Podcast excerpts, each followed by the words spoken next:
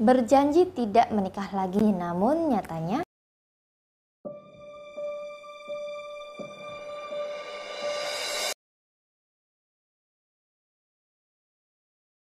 Assalamualaikum warahmatullahi wabarakatuh dan salam bahagia. Mbak Febri, di sini saya diposisikan istri kedua. Awalnya saya dijanjikan ia bisa adil dan saya adalah sebagai istri yang terakhir dan ia janji tidak akan menikah lagi. Namun nyatanya ia menikah lagi dan tidak bisa bersikap adil dan perhatian kepada saya. Padahal anak saya masih bayi. Apa yang harus saya lakukan supaya dia mau memperhatikan saya lagi? Nah, baik untuk menjawab hal tersebut sebenarnya sudah menjadi resiko jika posisi Anda menjadi istri kedua ataupun istri kesekian. Jika ada istri kedua, maka kemungkinan istri ketiga dan seterusnya pun pasti ada.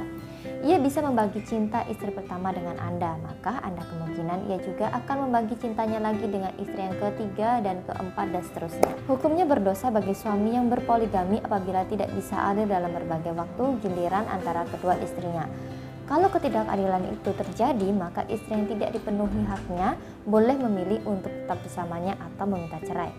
Namun, jika istri masih tetap mencintai suami walaupun diperlakukan tidak adil, maka cara terbaik adalah bersabar, mensyukuri apa yang ada dan lebih memfokuskan diri pada kesibukan positif lain seperti merawat dan mendidik anak, mengintensifkan ibadah, menyibukkan diri dalam kegiatan positif dan lain sebagainya.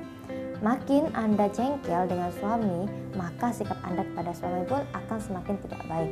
Dan hal itu akan semakin membuat suami Anda menjauhi Anda. Supaya suami kembali perhatian, maka Anda bisa melupakan beberapa hal berikut ini.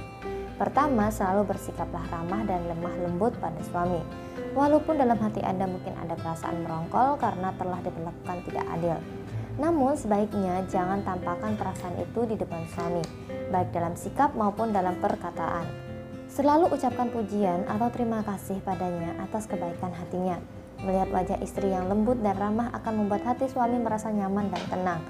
Dan tanpa diminta, suami akan berusaha keras untuk lebih lama tinggal bersama Anda. Suami itu sangat menyukai wanita yang sabar dan tidak banyak menuntut.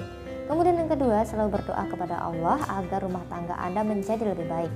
Demikian video kali ini, semoga bermanfaat dan sampai jumpa lagi di video yang lainnya. Assalamualaikum warahmatullahi wabarakatuh dan salam bahagia.